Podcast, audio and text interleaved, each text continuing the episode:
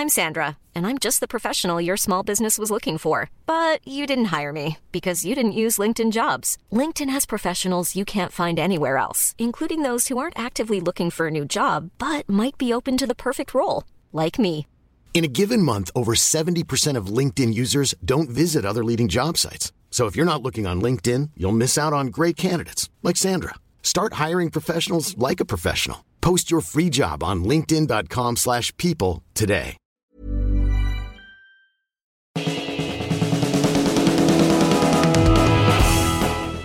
And welcome to the Indy Football Podcast. I'm your host, Vithushan Ehantharajah, and I'm joined today by Chief Football Writer of The Independent, Miguel Delaney, Senior Football Correspondent, Melissa Reddy, and Northern Football Correspondent, Mark Critchley.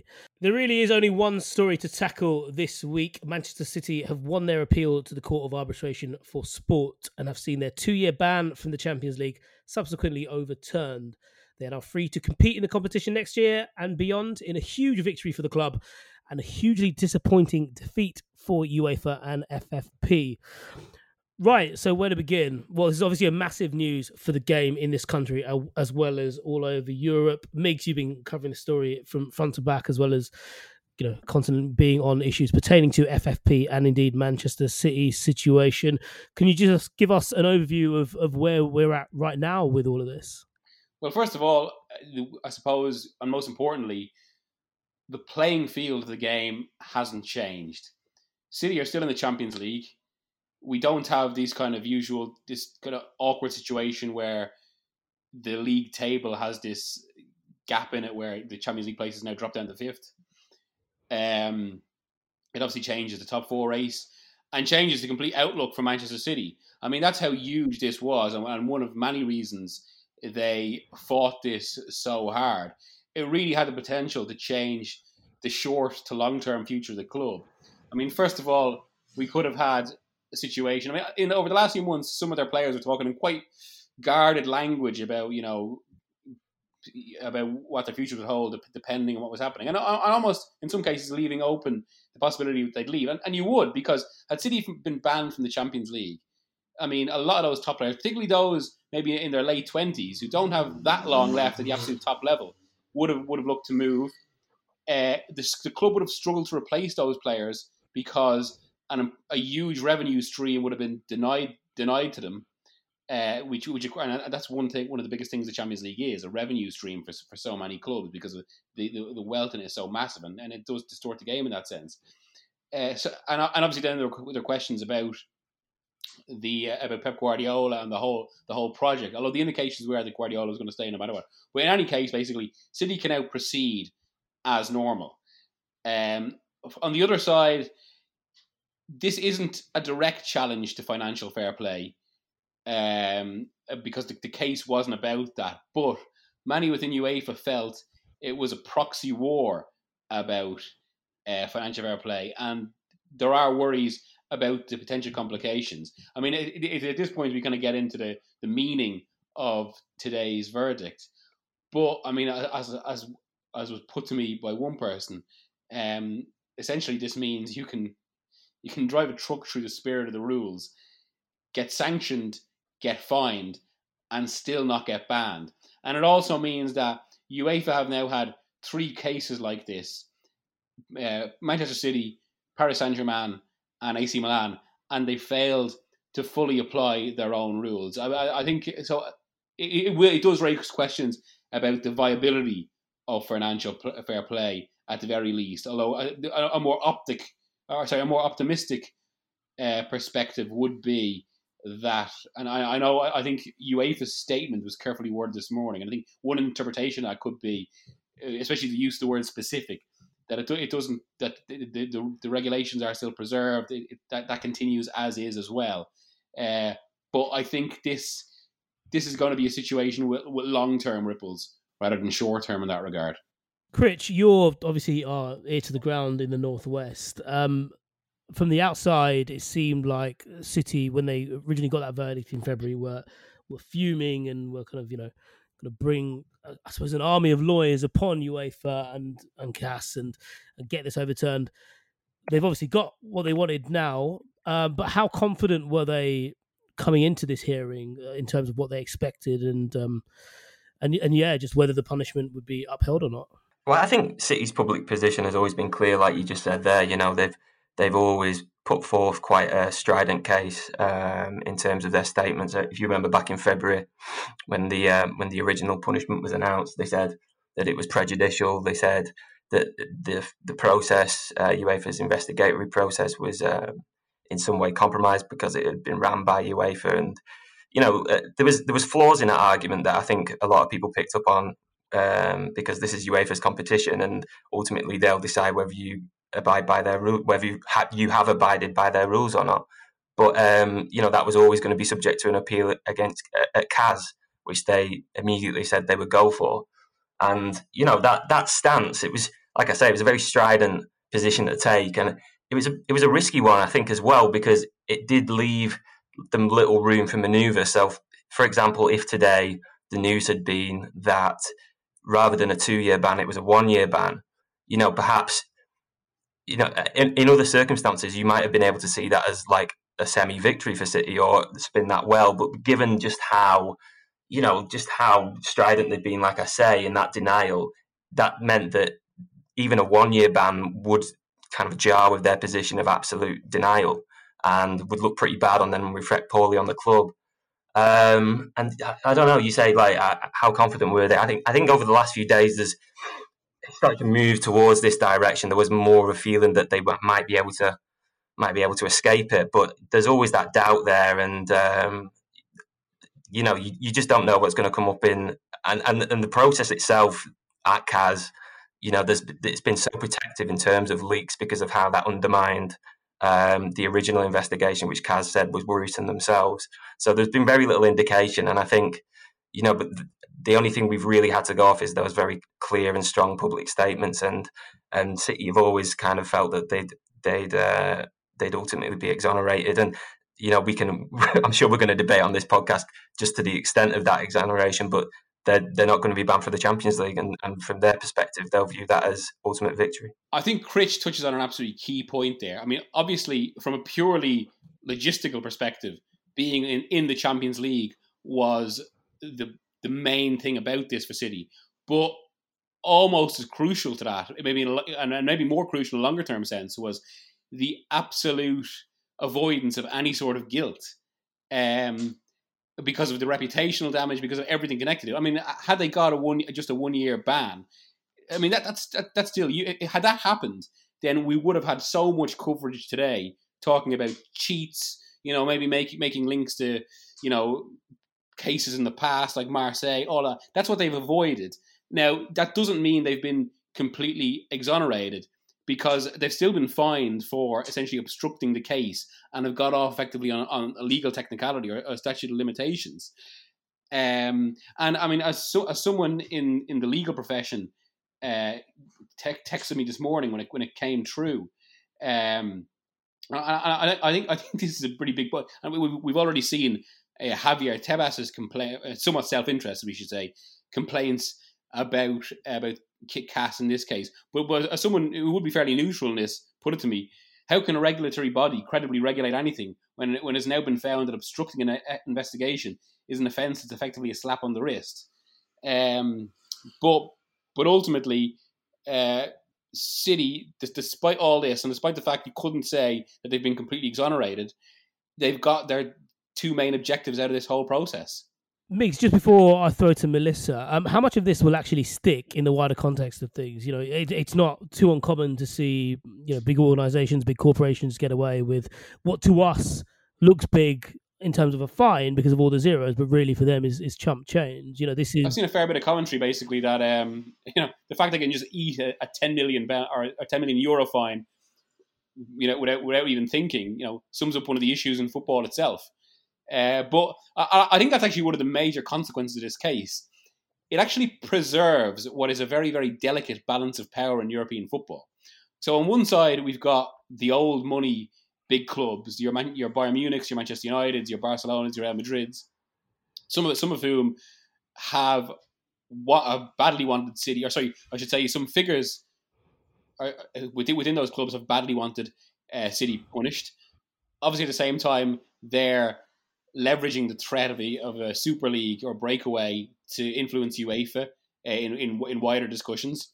Now, City and PSG have been involved in discussions of a Super League, uh, but there, but clubs like that are another side of this problem for UEFA, uh, another power base, and yet, of course, within this power base of of uh, state-run clubs, they have greater difference of all because there's not quite there's not so much difference between the, between the clubs, but difference between the states who own them. You know, PSG's Qatar and Manchester City's Abu Dhabi are on opposite sides of uh, of an economic cold war in the Gulf. Then on the other side of it, and as a consequence of the amount of money concentrated in these top clubs, you've got UEFA's concerns about maintaining uh, some sort of competitive balance in the game uh, which is actually proving very difficult. And we're getting to the point where unpredictability, unpredictability in football is really being eroded. So, so this is what UEFA have been trying to strike in all this, and all, all, these various influences. And the city case is really just kind of part of this wider tapestry. And I think, and that's what I think one of the biggest consequences of this outcome will be that it just about, for the time being, preserves this balance of power, so that European football can continue as is for the time being. But the fault lines that have led to this case and have led to some of these problems haven't been closed up. And it does feel like a problem has been delayed. Melissa, on the topic of European football, um, it's obviously massive for City because of the Champions League next year. But how would this impact the rest of the Premier League? For example, that top four race is now exclusively a top four race and not, as we've all had to caveat in reports over the last few months, you know, potentially Champions League spots down to five. Yeah, I can imagine there were quite a few clubs actually hitting refresh on CAS's website this morning to see how the trips would fall for themselves, let alone for Manchester City. If you go all the way down to seventh, where Sheffield United sit, they're just six points away from Chelsea. And so you get the feeling that a lot of clubs were hoping for City's ban just so it would give them a greater shot because there are teams in the mix who ordinarily wouldn't be. There are teams in the mix like Manchester United who have put such a strong run together, want to continue that momentum forward, but just still find themselves outside of the top four. You've got Leicester who are in the top four, but have looked for some time um, since around Boxing Day like they're not going to be a, a Champions League team and nothing recently has sort of changed that. So you have all these these different sort of sides who i think were really really crossing fingers that it would go down to fifth. Now that's not the case and one big team is going to miss out whether that be chelsea or manchester united i think from from the way things sit at the moment. But i think ultimately the biggest losers could probably be Leicester, who for so long, I mean, at one stage in the campaign, they were considered Liverpool's closest challengers for the title, could actually end their season uh, without being in Europe altogether. Um, there's also Wolves, who have had a bit of a stumble, so are now probably thinking more along the lines of Europa League rather than Champions League. So it does change the complexion of how the, the Premier League looks this season and how English clubs will look in the Champions League next season. But also, there's a wider point to be made about how City can now, you know, galvanize themselves to reclaim their title next season with the the ban hanging over them, the rebuild that they need was looking quite, you know, ominous, especially with question marks over Pep Guardiola's long term future. You had some players willing to, you know, um, go to court over bonus Champions League bonuses and stuff that were in their contract that they wouldn't have been able to get if the ban was upheld. So this has removed a lot of pain, problems, and uncertainty for Manchester City and has effectively given them a massive boost to go again next season try and reclaim their title. Critch, on um, Melissa's point just there, if I can bring you back in to talk about uh, not just City's rebuilding and, and City planning for next year's title, but I suppose in terms of recruitment, um, you know, from from my point of view, it doesn't seem that it would have affected you know Chelsea's buying power, not because of just because of their financial wealth, but being able to be part of a project like that would would surely entice the player even without Champions League football. Um, am I right in that assertion, or is this you know a huge factor in them being able to build up a title charge for next season? Especially, I suppose, when you consider that they've lost someone like Leroy Sané already.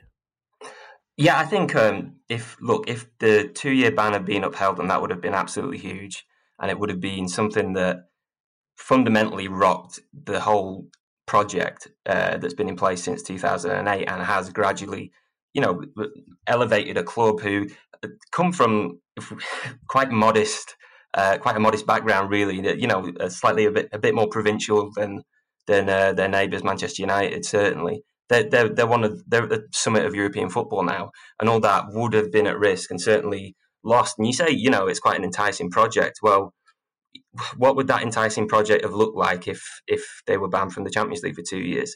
you've got to remember as well that Pep Guardiola's contract expires next summer. Um, if if the two year ban had stood, then attempts to try and get him to renegotiate and extend that stay would have been difficult. Certainly, I think this doesn't necessarily improve those chances either because we know what Pep's like. He's a guy who doesn't stay around too long, you know, three, four years generally, and then moves on to the next project. So whether this has an impact on that, I don't know. But certainly, and Miguel touched on it before, Melissa, there, uh, quite a number of their players are at that later age of the end scale, uh, later end of the age scale. Sorry, um, Kevin De Bruyne turned 29 just a couple of weeks ago, uh, and although again over the last maybe week or so, it's been a bit more clear that he's willing, he would have been willing to stay even if they would have been banned.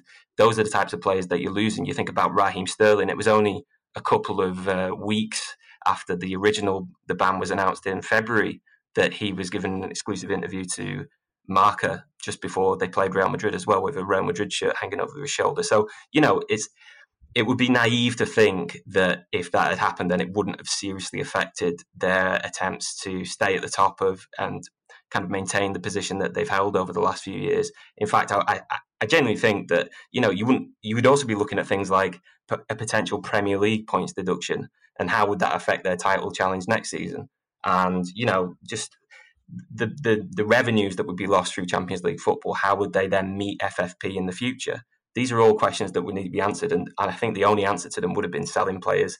And we're talking about a rebuild that they need to do anyway, but it would have been a rebuild at a much lower level, if you like, and you know, we might have returned to seeing them scrapping for a top four place like they were around at the turn of the decade. It'd almost be like pressing a reset button, to be honest. That's how serious it was. And that's how serious City took it and how why they fought it so seriously as well. Um, so it could have been cataclysmic, but they've, they've, they've avoided that. And, you know, and from their point of view now, they'll want to go from strength to strength. Yeah, you filled me with a little bit of hope there when you talked about them pressing a reset button. Wouldn't mind that as a United fan, but we move on. Um, cheers, guys. After the break, we'll discuss what this all means for UEFA specifically and their financial fair play regulations.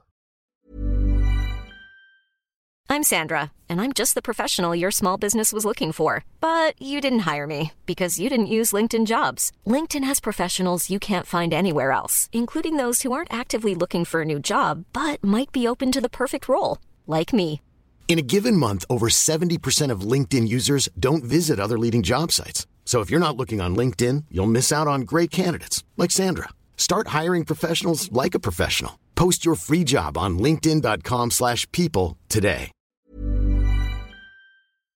Welcome back to the Indy Football Podcast, where this week we're discussing Manchester City's victory at the Court of Arbitration of Sport. We've chatted about what this means for City as a whole, but what about UEFA and financial fair play as a whole? Melissa, FFP is something that's divided opinion for a long, long time. It felt like a necessary measure, but anytime it's been talked about, anytime it's you know been put on the table, it's met with great resistance, most notably from the biggest clubs in Europe. What does this verdict say about FFP as a as a principle, I suppose. It underscores all the issues people raised when it was first introduced about its implementation where it matters most, i.e., against the superpowers. As we've already seen, UEFA have now failed to properly sanction PSG, Manchester City, and AC Milan. And Arsene Wenger had been going on about this for what seemed an age. He always said that it felt like there were rules, but you could cleverly circumvent them, be successful, and nothing would happen. You'd get a slap on the wrist. And I think that's ultimately what we've seen in a lot of cases. What this UEFA are right in saying that FFP have has changed the complexion of um, finances in European football. It has made some clubs more profitable. Um, it has helped a lot of them live within their means. But the big issues still persist where it's not effectively managed in the bigger clubs. And UEFA have to reconsider their processes, um, their punishments, just everything really, and how they manage to, to keep the superpowers at bay. I don't think this will mark the F of FFP in any way, but it has to force UEFA into a rethink and reassessing the way they work. Miguel, um, financial irregularities, FFP, but also the game's wider economics is something that you've, you know, been talking about and writing about for a long, long time. Um, but I suppose there's questions now to be asked uh, of UEFA's authority in the whole matter and how much power they actually have, which is also something that that you've discussed as being, um, I suppose, a bit fragile as a whole. Um, Tony Evans wrote today that UEFA as an organisation may never recover after this decision. Uh, do you agree with that sentiment? I, I wouldn't quite go as strong as Tony, but I certainly agree with with the principle. Uh, and again, as I said earlier, this is the third time they've tried to take such a case, and third time they've failed to fully punish. So it, it means that they basically, long and short of it is, they're not fully applying their own rules, or at least the kind of um, the potential punishments for their own rules. They seem to not even know their own rules, considering they're trying time barred cases. Well, they're they're going against their own limit uh, limitations. to, to be fair, I think one of the arguments I've heard put forward, I think Tony actually made this point in his piece, was that uh, they thought they got it in just in time. But of course, we, we, we won't notice until we see the actual uh, CAS verdict. And, and again, it's, it's, it is actually a little bit odd, it feels, that CAS haven't just produced this today, that it's coming over the next few days. But in, in, in any case, um, for, for, all the kind of there is a lot of rage in UEFA, I think today, but there's also a bit of relief because there, there's some figures that are kind of glad to see the back of this, uh, and I think that that points, I suppose, to some of the headaches it's caused. It points to this issue that we've been discussing about this delicate balance of power in uh, in European football, and I think it also reflects the kind of the delicacy of the balance in the rules that FFP is trying to kind of strike or what, what it's trying to do. Because there are two sides to FFP. There's actually the longer term one, which is about and something that, that has been a goal of UEFA for some time and predates even the idea of of super clubs really, which was about you know financial responsibility in football and preventing so many clubs going out of business. And it has been largely successful in that. And that, that's something that should, should be commended. That, that has been one of the positives of FFP. Now, the other side of that and at the top end, and, so, and where, where the, the, balance has been difficult to strike, is that, and where it becomes more political as well, is about curbing spending. Now, and again, there's two sides to that as well, because I think while there is a definite merit to curbing the spending of of any investor to do what he wants, I mean, it, it, a world without FFP basically would be a world where Paris Saint Germain and Manchester City are just fighting it out football indefinitely, and they're able to pay 600,000, 700,000 a week to players, and no one else can compete. And that's a lot worse than the current situation, even though the current situation has many problems. But of course, as I think, as creditable uh, and as honourable as that view is, it's complicated by the fact that some of the clubs that want the, uh, sorry, some some of the interests that want this spending curve is is it's purely self interest. It's because some clubs just don't like uh, their power challenged. And I mean, we, we've, we've seen it with some of the complaints from Spain. We've seen it in the tension between, uh, or, or sorry, we've seen some of these issues in the tension between Manchester City and Bayern Munich.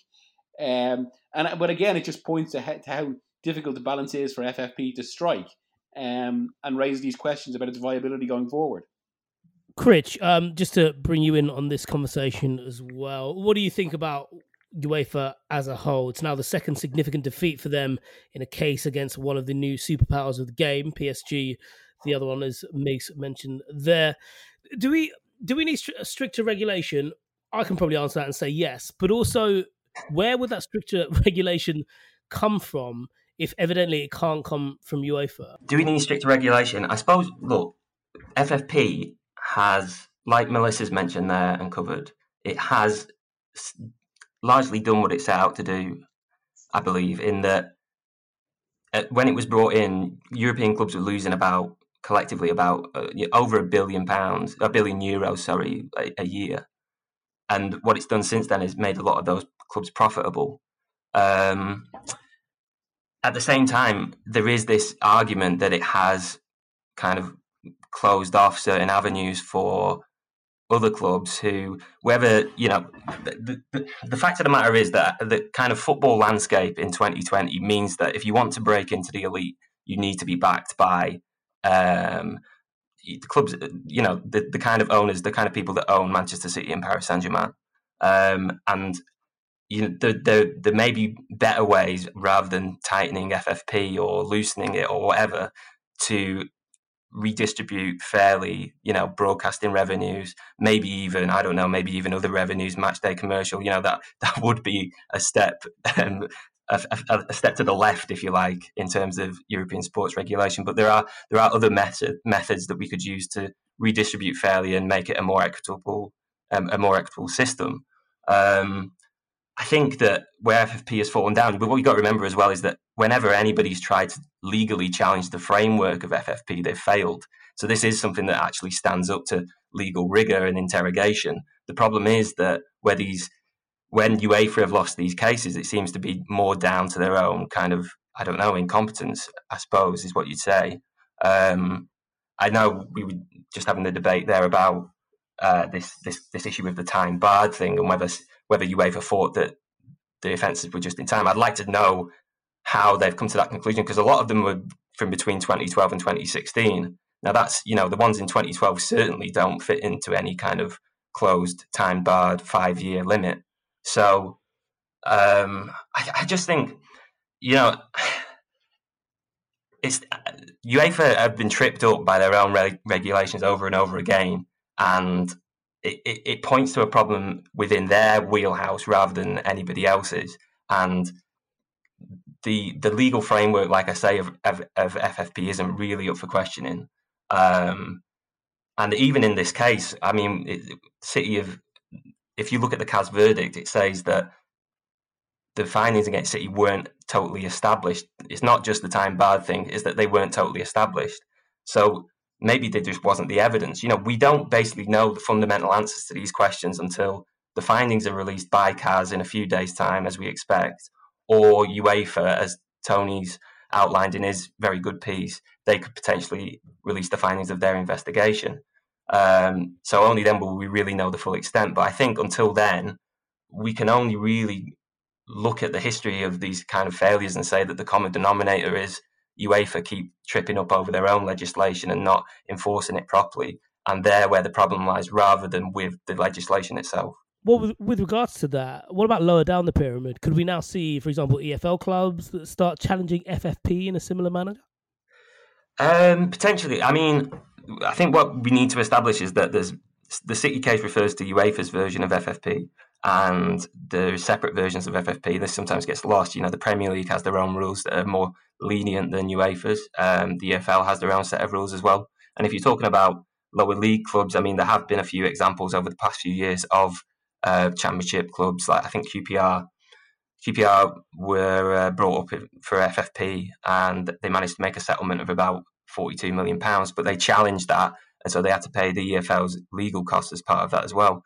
Um, I don't know. I think, like I said before, the, the, the framework of FFP legislation and, and, and, regulations tends to be legally sound. So I don't know if this example that City have given uh, is is you know it isn't a, a case of challenging FFP, the fundamental idea of FFP. It's City City have won this case on kind of a procedural rule Um, it seems, at least, that we won't know until the full findings come out. But that's how it seems, and so I don't think it necessarily inspires anybody else any who was accused of anything similar to you know the same confidence, especially given that a lot of these lower league clubs, I mean, they can't just risk losing like QPR did, forty million pounds to to fight these, especially now in the current situation with the current circumstances that we have with the global pandemic and and you know the, we were talking about Wigan last week. There's there's clubs up and down the country where that could happen any second, and so they're not necessarily going to go and fight uh, costly legal cases. Um, so I think it, I think it's unlikely, but it you know it does it does show that if you are accused of this sort of thing, there are ways of working around it. Yeah, Migs, uh, you know we've spoken about how City can use this to, I suppose, continue rebuilding. You know, maybe even potentially get Pep to sign on uh, with the contract expiring at the end of next season. But City as a whole, do you think they'll feel emboldened by this result? And will this kind of will we see kind of I suppose an extra spring in their step? They've obviously performed well on the field during Project Restart, but are we are we going to see them now, you know, courageously flexing their muscles in the transfer market, but also really feeling like they can put this behind him and and go and try and reclaim that title? Well, I'd expect him immediately to go out and sign a, a top centre half uh, maybe Koulibaly, 80, 90 million we're talking about.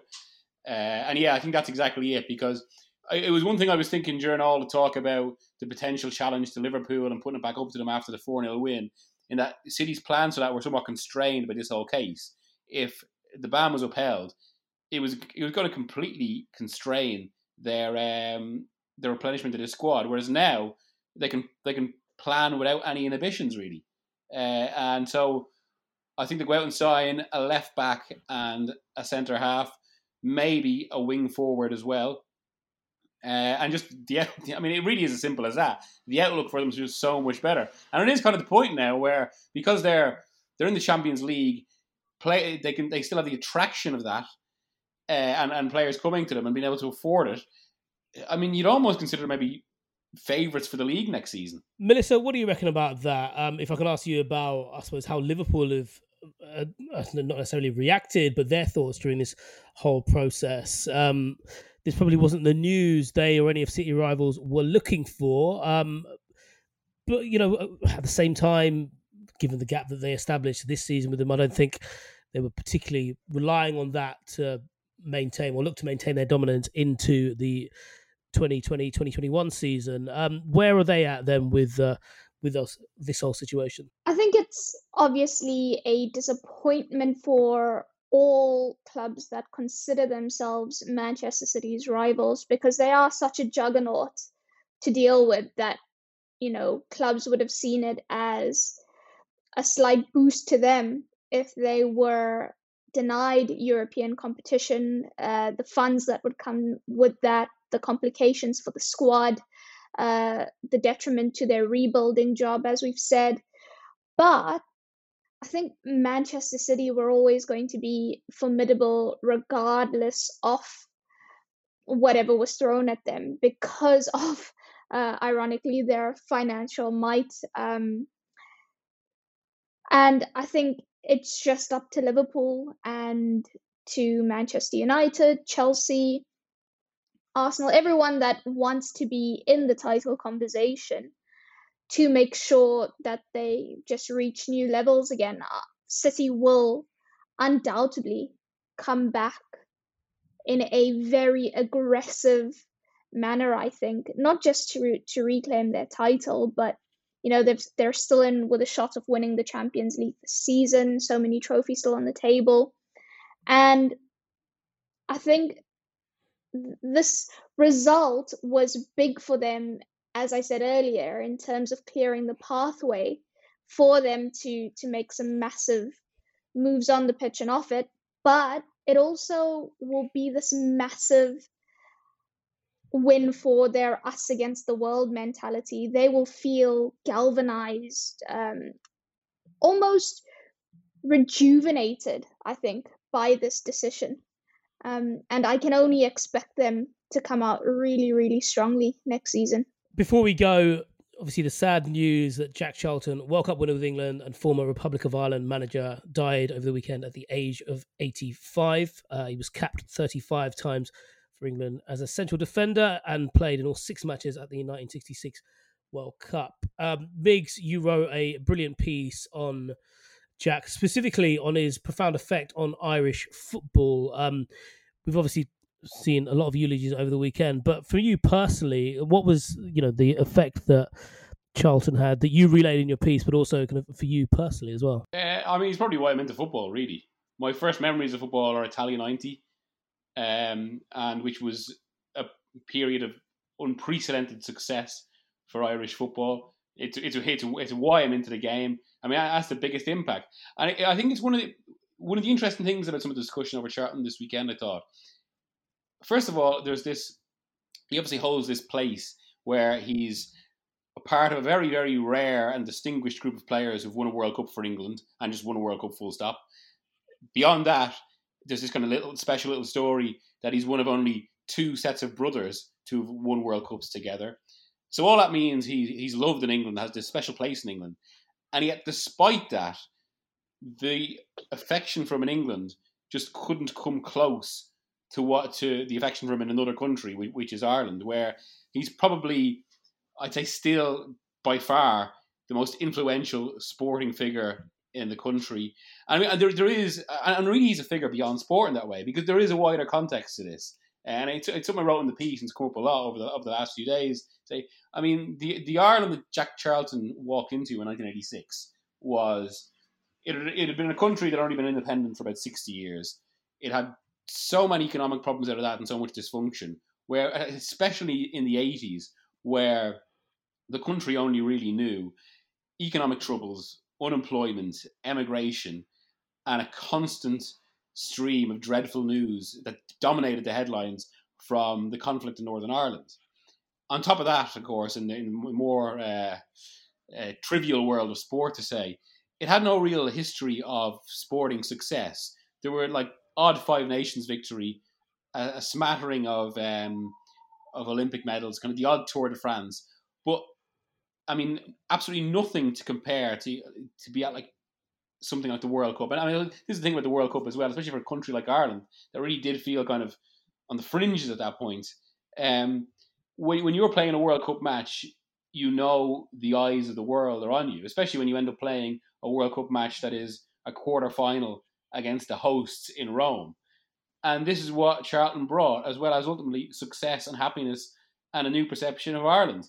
Uh, and I, I, think my a former colleague of mine at the, at the Sunday Tribune um, in Ireland put it put it back. Paul Howard used to be this the chief sports writer at the Sunday Tribune, but you know, he he is a bit older I mean, He would have grown up, you know, as a kind of a teenager in the early nineties, the eighties, and he put it like after everything that Ireland had been through at that point, Jack Charlton showed us that life didn't have to be shit, and in fact, it was. I mean, if you if you you can look at this on YouTube, but if you look at the scenes around around Ireland for particularly the uh, last sixteen penalty shootout against against Romania uh, and and a victory there, it, it, these aren't just scenes of a football celebration. They're scenes more akin to liberation after war. That that's what we were looking at essentially. And that, that, that, was, that was the extent of the emotion and the feeling. Uh, and, and that's what Charlton offered. Uh, and of course, that, that's bigger than wider debates about the football play and all the rest of it. That, that's what he was responsible for. And he holds an absolutely huge place in Irish society. And like to, sum it up, uh, on the uh, on the RTE News, which is which is Ireland's equivalent of the BBC, on Saturday evening, uh, obviously the, the entire bulletin led with Charlton and went on for 15 minutes. And I, I, think that's a an, an example of the of the of the status he held. And, and actually, even even to add to that, it, I mean, obviously, the last few months of lockdown, uh, especially the first few months of lockdown, because there was no sport, we obviously did so many nostalgia pieces, and because it's it's uh, 2020 and 30 years on from Italia 90, there's been a lot of uh, uh, of pieces about that World Cup, a lot of nostalgia about that World Cup, and there was a point. I remember even thinking this recently when um, there was something about about that World Cup where I think I'd become inured to discussion about 1990. Oh, I can't take any more of this. And yet, Charlton's death on Saturday immediately blew that away. and I found myself talking about 1990 more in the last 48 hours than I had for the previous few months. And I, and like, I'm really getting into it because I, I really, I think it really, it really brought out the the sense of what it was actually all about, and what what it was about for Irish people was just happiness. That that that's what Charlton brought. Well, I can't think of a better place to end this podcast. Thank you to Migs, Melissa, Mark, and for all you lot for joining us and listening in as well. If you're a new listener, please subscribe to this show on Apple Podcasts, Spotify, Acast, or wherever you get your podcast, and leave us a rating as well to help more people find us. Be sure to follow Indy Sport and Indy Football on social media and to keep up to date with everything that's going on. And we'll see you next week.